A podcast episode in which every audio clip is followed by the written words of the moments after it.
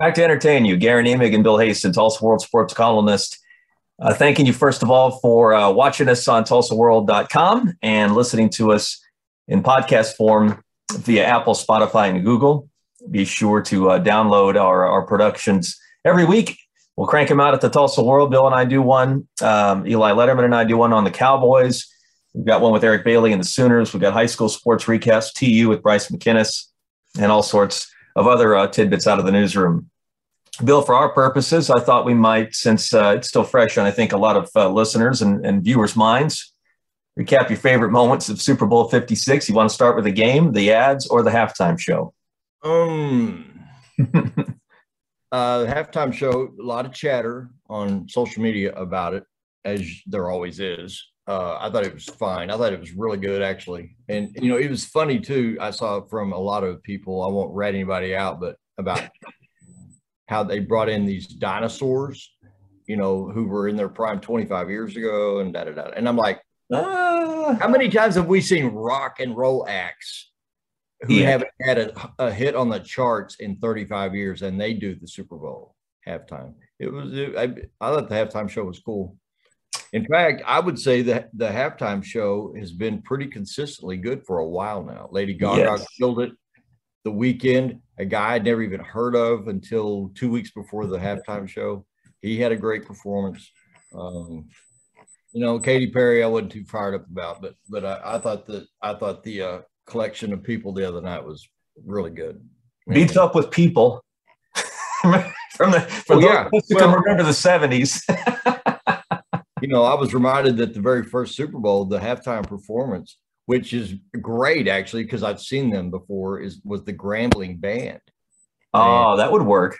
Yeah, in fact, the Grambling Band single-handedly was the reason there was like fifty-five thousand at Boone Pickens that night, because obviously the the game itself was a mismatch, but the gr- presence of the Grambling Band, which o- o- OSU paid for to have them there, yeah, uh, enticed a lot of people to go to the game, and they were great. They were really good. But I was cool with the halftime show. The ads, I didn't honestly pay much attention to it. I was riding all night.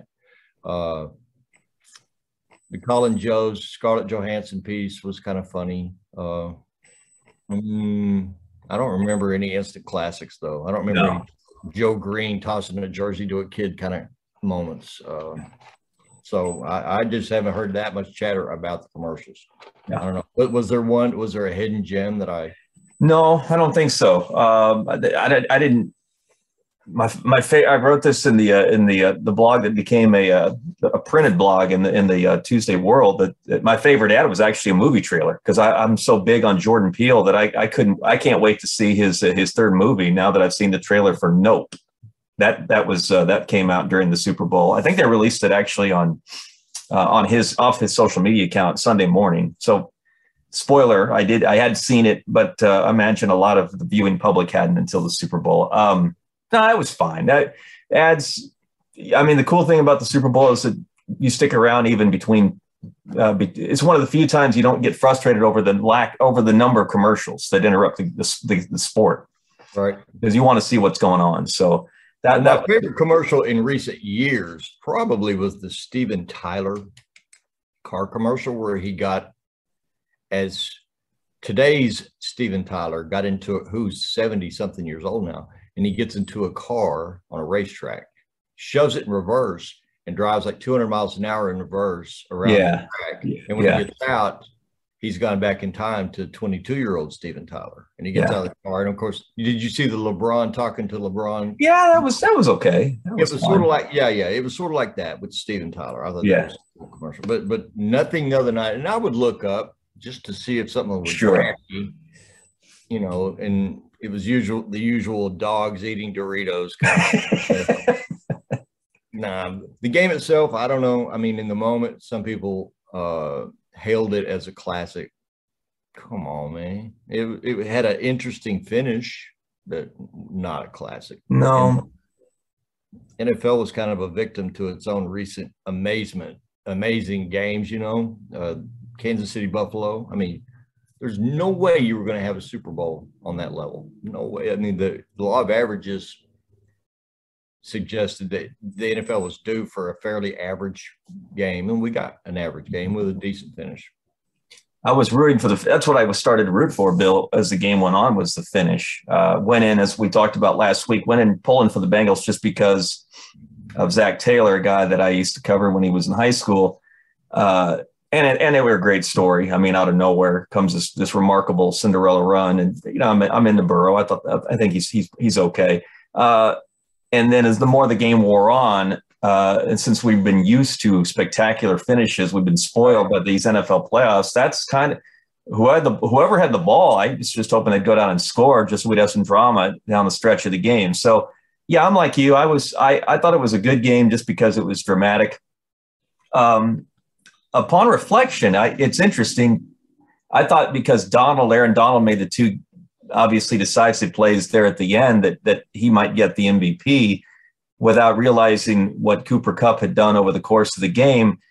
On even further review, I actually think that maybe Matt Stafford deserved MVP uh, for putting the ball where Coop, uh, Cooper Kupp could catch it, especially during that game-winning drive. And even that, you know, if you're going to scoff at the two interceptions, well, one was a drop, and the other one was a play that uh, he was trying to make something happen with a deep ball into the end zone. I didn't think his receiver was um, Jefferson, I think, on the throw. Yeah. I thought he could have made a more competitive play at the at the 50-50 ball. So I not that Stafford cares, not that the Rams and their legion of fans care, but I, I actually thought maybe he uh, he might have gotten uh, might have gotten the, the hall there as, as MVP. I don't know if if Cooper Kupp won it by one vote over one or both of the others. Right. Really a split close vote. I don't know. But you know, they did lose Beckham and did you know, typically you've got two really dependable go-to guys on one on each side of the field. You lose Beckham and Cooper Kupp. That last drive, that that do or die drive, he was amazing. He was great. So, I mean, I didn't have an issue with it, but but I could have, I would have been happy for Donald to get it, or certainly for Matt Stafford to get mm-hmm. it. I've, I've liked Matt Stafford uh, since he was at Georgia. Actually, uh, saw him play against Oklahoma State when he was at Georgia, and I, I was dazzled then. And and he's been a nice pro in a bad situation for a long time. So happy for him to get out of Detroit, go to the Rams. Now you've got uh, in consecutive Super Bowls home teams, yeah, literal home teams winning in their home venue uh, winning championships. So, um, and now you, we get into the weird off season with the Aaron Rodgers drama and the Kyler Murray drama now, and the, uh, you know, it, who knows what the Cowboys will do. Um, although the Cowboys have already scored a victory by keeping Dan Quinn. That's right.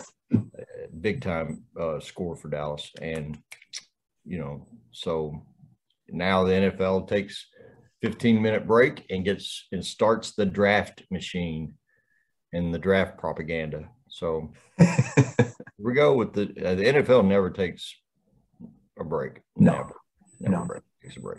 Cardinals host next year, don't they? If we're looking for a a, th- a, third straight team winning on the home field, I think then doesn't uh, Phoenix host Glendale? Is that right next year? I think so. I think that's right. Um, what about the Cowboys trading Prescott to the Cardinals straight up for Kyler Murray? Uh, um, would I do it? Man, you know, I, I heard a, a, show early this morning, and they were there was some chatter about what could you get back for Kyler Murray now that he and the Cardinals are apparently at odds. And one guy did actually mention Dak, and it before that I hadn't thought about it. Straight up, a slightly younger Kyler Murray, who has a pretty amazing history in that stadium, AT and T. I mean, right?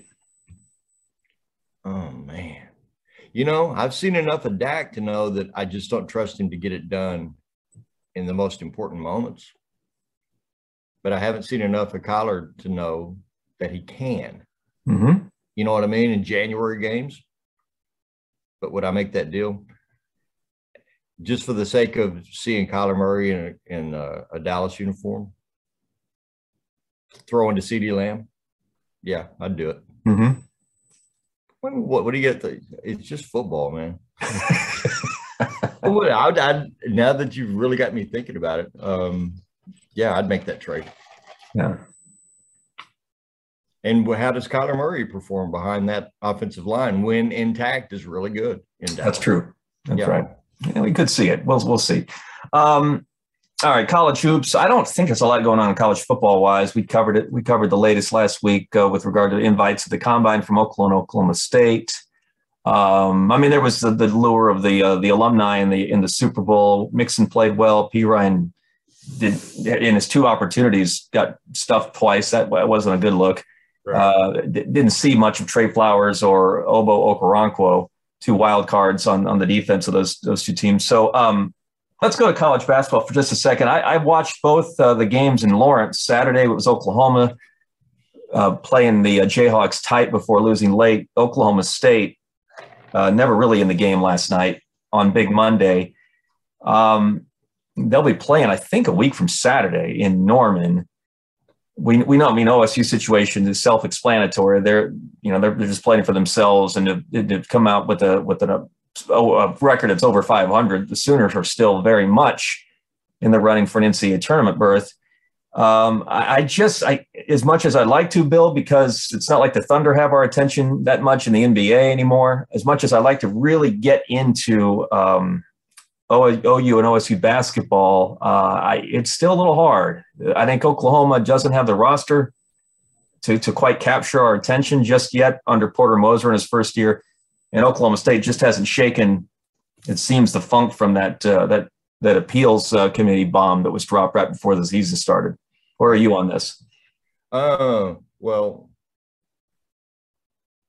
yeah, it's it's a it's a it's a, a transition season in Norman, and the roster next year uh, will look. A, of course, you could say this now about every program in the country, but the roster next season in Norman will look a lot different. A mm-hmm. lot. Different. And how how do you explain like one game Gibson going one for eleven from the field, and the next game he's got 30 or whatever. I mean, there's a great inconsistency. Right. Um, they just don't have the pieces yet. Uh, did I hear right last night that Bill Self's now 35 and 0 all time? I didn't know that. Yeah, I heard the same big thing. Monday, big Monday home games, 35. That's nuts. That's nuts. You're right. I mean, you would think a couple of times somebody sneaks in there. Good A and M teams back in the day, or or the Longhorns, or the Cowboys. Um, now, wait a minute. Okay, never mind. The Marcus Smart backflip Oklahoma State victory at Allen Fieldhouse in 2013, but that was a Saturday game. So I think so. I think it was. Yeah. Uh, well, that's an amazing stat, though. Um, but yeah, but Oklahoma State, uh, Guerin, if you do a deep dive on the NCAA statistics board in various categories, offensively, OSU's terrible. They're awful, and shooting percentages and sharing the ball and and uh, efficiency numbers. And they're just awful. And, and I, I, I think this is about the third podcast in a row I've mentioned that I just don't think they have where they had last year an elite facilitator in mm-hmm. Cunningham. Mm-hmm. This year they don't have one. They just don't have a central figure who takes charge of the offense and makes things happen and makes everybody better. And and uh, you know, are they playing the wrong guy in likely at the point or do they just not have that guy now?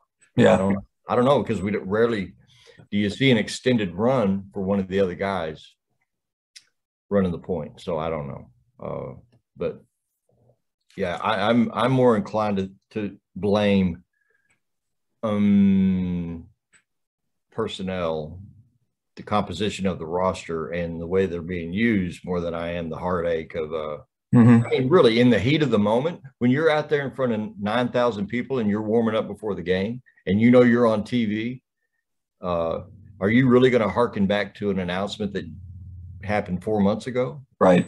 Surely not. I mean, the moment there's value in the moment, yeah. right? Show up and play and play better, right. play hard.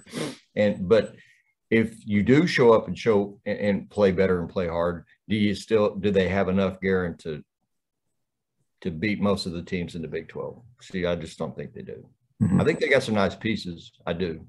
Uh, Cisse and Kalib Boone should be a formidable combination for and a really tough matchup for just about everybody in the league. But uh, when you got offensive spacing as lousy as theirs is on a lot of occasions, and and you just not get them getting those guys the ball often enough where they need to have the ball. Uh, it's just it's you know I mean here we are now, just be on Valentine's Day, and and the Sooners, Cowboys, and TU are combined 11 and 30 in conference play. Ouch. And that's why, you know, now I am one of the people watching the Thunder every night. Uh, and, and, Tre Mann, the, the rookie from Florida, Guerin, he's really good. And, and Giddey has been good from opening day. Sure. So this is the first time they've scored with two players in the draft, two guys in the same draft, really since Harden and Ibaka. Uh, that's 2010. Uh, so the Thunder are slowly developing. They've got four keepers now. That's the start. That they've got four cornerstone guys they can build around. They got to. They just got to get better uh, in the paint. They got to get a couple of bigs who can play. Mm-hmm. But they're they are taking baby steps, and they beat the Knicks. You know, last night in the Garden uh, in overtime. Uh, the Knicks aren't any good, but you know they got it done, and they're fun to watch. ORU is the only uh, team in the state. You know, it's all relative in the Summit League, but I mean, ORU is 11 and three in their league now, and um, it looks like it's going to be a showdown at the end between them and South Dakota State for a shot at the NCAA tournament. Yeah, so be very interesting when they get to their conference tournament in South Dakota. You, you brought up TU. I did want to backtrack to your Sunday piece in the World on it was a, uh, a column recognizing uh, Legends Night at the arena with uh, members of past teams and uh, introduced and recognized. You, you, and we talked about this, I think, a little bit last week. But now that you presented the column, you, your conversation with Gary Collier and uh, and Eric Coley, right? You talked to Eric as well. Yes. And I thought it was an interesting juxtaposition between those glory days and what we have now happening at the uh, at the Reynolds Center. Uh, TU played really well that night. Beat beat a team they probably shouldn't be beating in Cincinnati. Sent, uh, the Hurricanes since slumped back, lost to UCF uh, Monday night. And so that's what two conference wins for this version of TU basketball.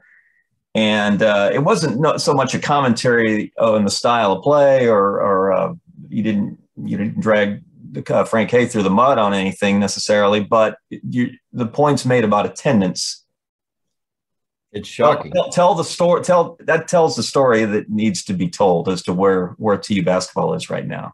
Right.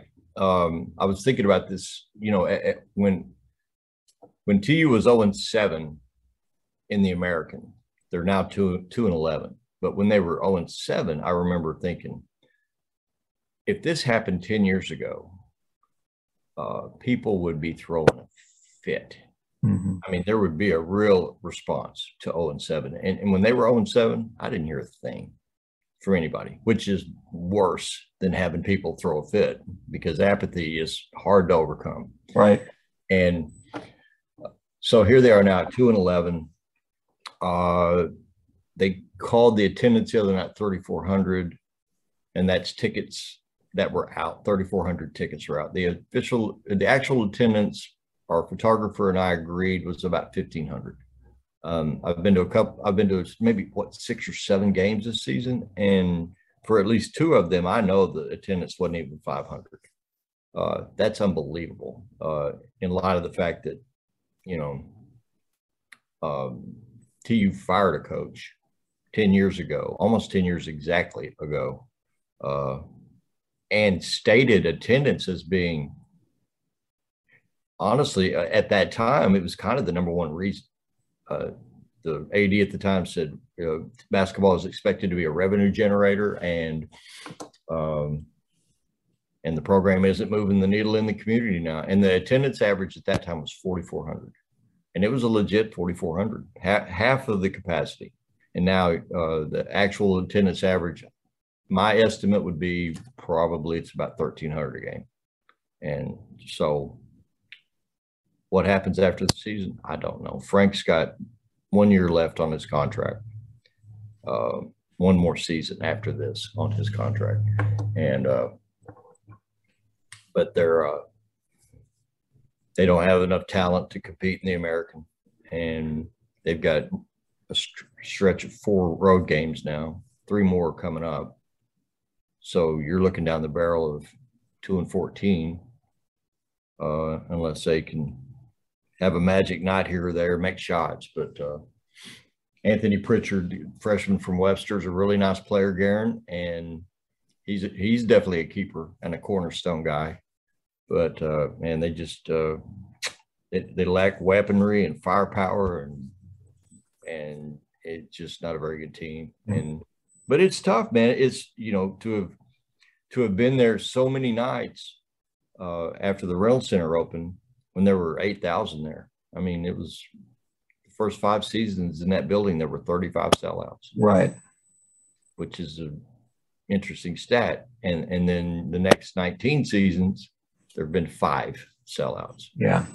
Combined. So um, I know college basketball has attendance issues across the board, and I know OU's hoping for a legit, you know, nine or ten thousand tonight for the Texas game. That is tonight, right?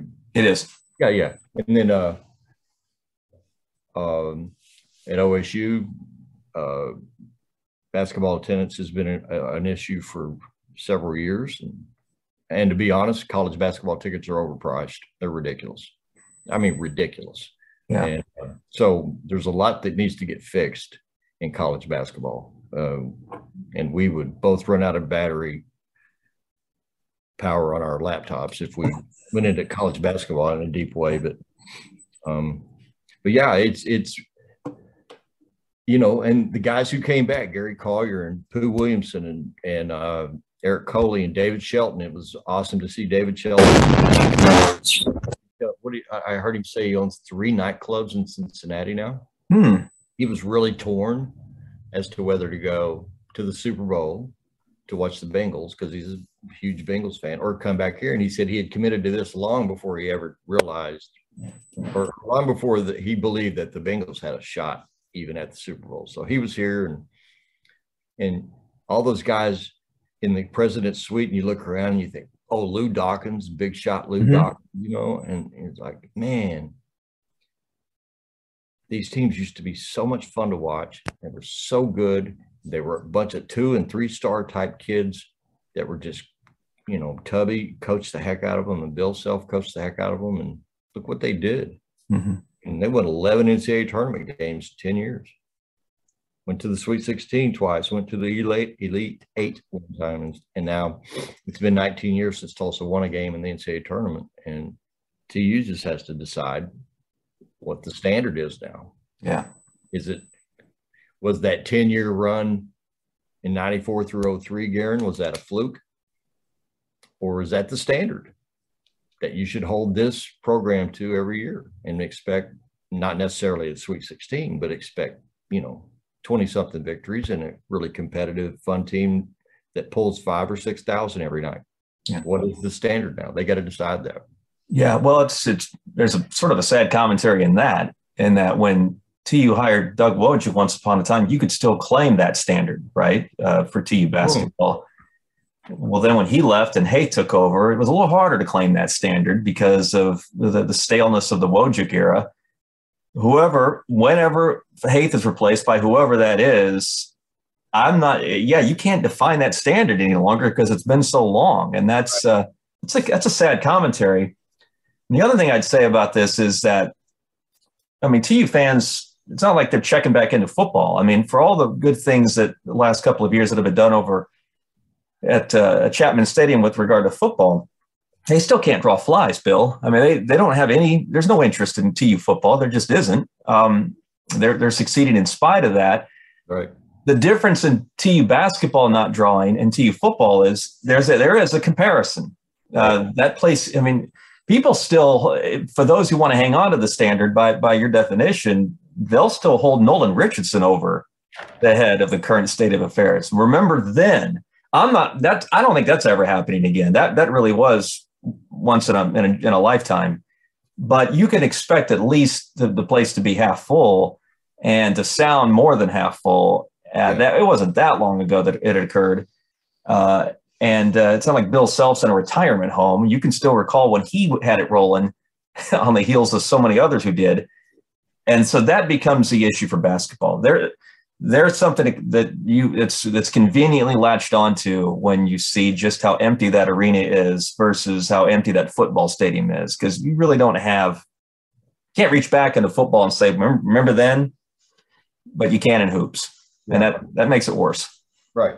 But even i mean tu since 03 or 04 in football there was a, a 10 win season in um, 07 a 10 win season in 08, a 10 win season in 2012, a 10 win season in 2016, and sprinkled in there are some seven win and eight win, a couple of nines, I think, but also some two and tens and some right. know, three nines.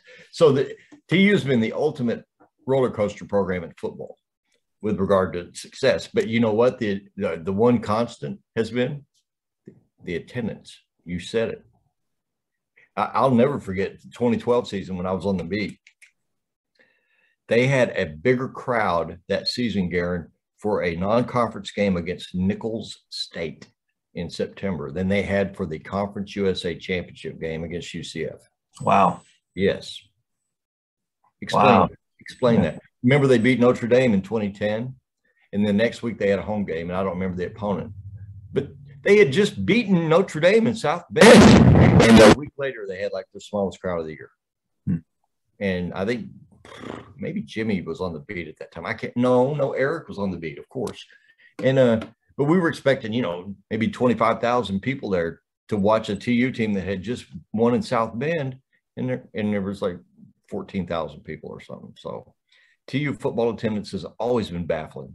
And when I was on the beat, I never, I mean, it could be 72 degrees and no clouds and no wind, and you'd have 12,000 people. Mm-hmm. And then another game, you'd think, uh, ain't, ain't going to be anybody here tonight.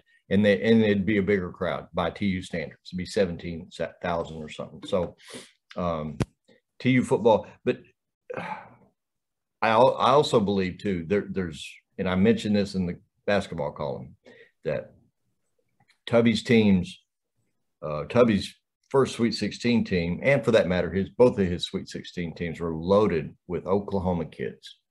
The roster, yeah, uh, loaded. I mean, uh, Shea Seals and Pooh Williamson and Kwanzaa Johnson and Jay, uh, Jeff Malum and uh, forgetting a couple. Ray Poindexter in '95, and whose daughter's on the TU basketball team now, and then uh, and then Bill's team, good grief. Uh, Dante Swanson from Wagner, Marcus Hill from Booker T, uh, Antonio Reed from Booker T, uh, bu- bu- bu- bu- bunch of kids. Anyway, uh, and, and so now over an eight year period, for TU to have signed only one Oklahoma high school athlete, that's Anthony Pritchard.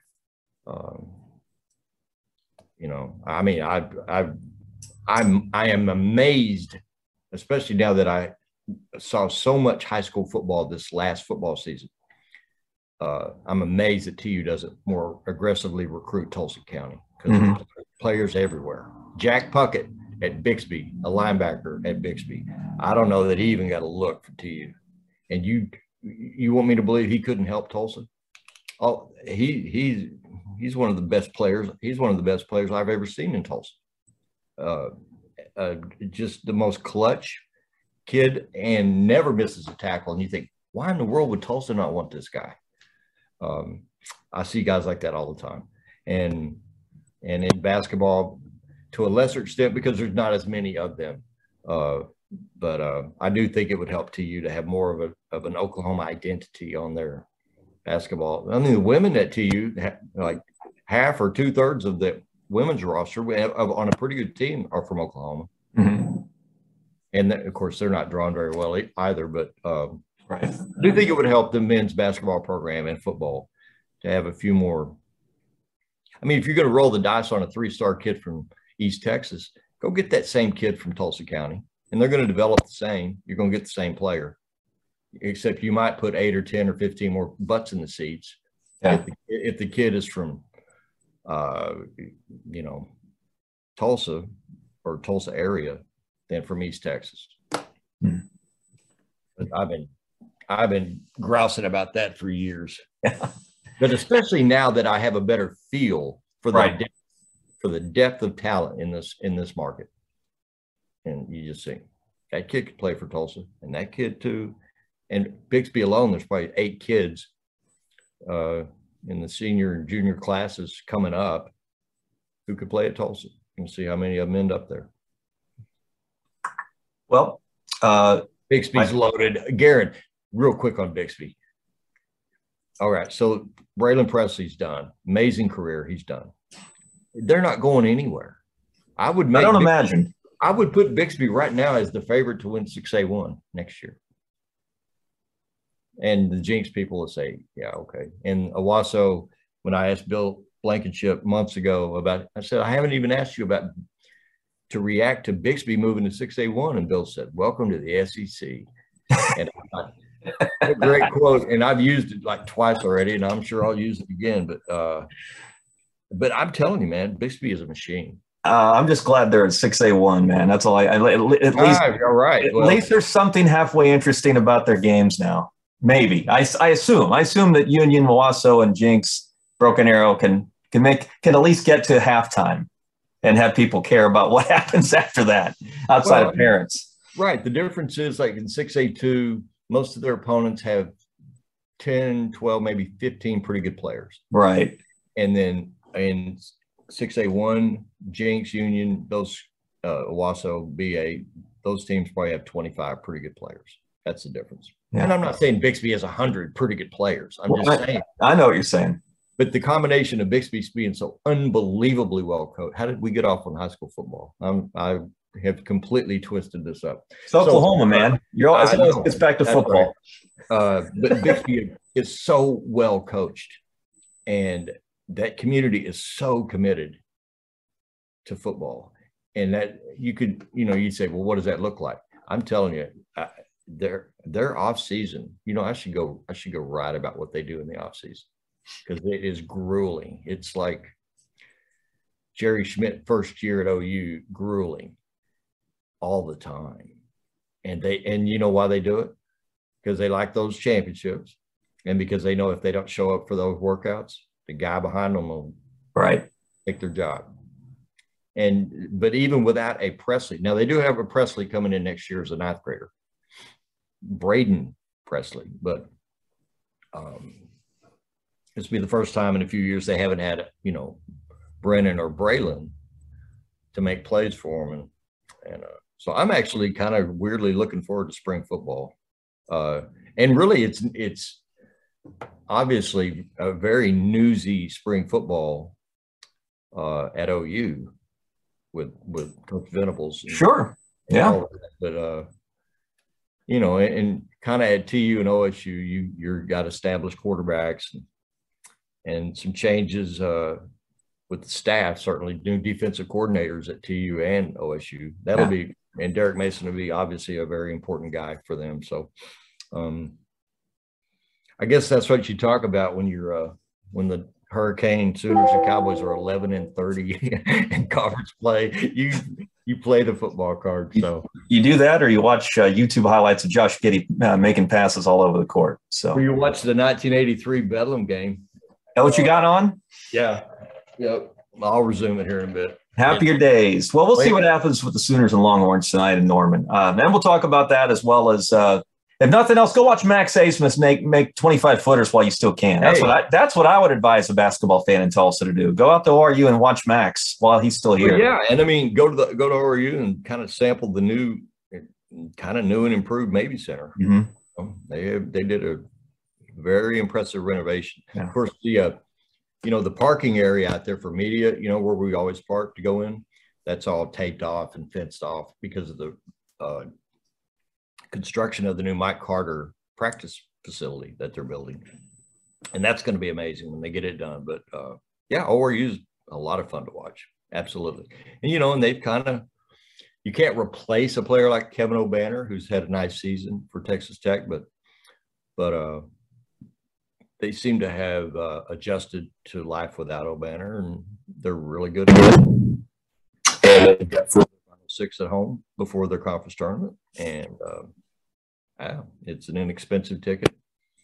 And honestly, the energy in that building right now quadruples, at least quadruples what I'm sensing at the Reynolds Center right now.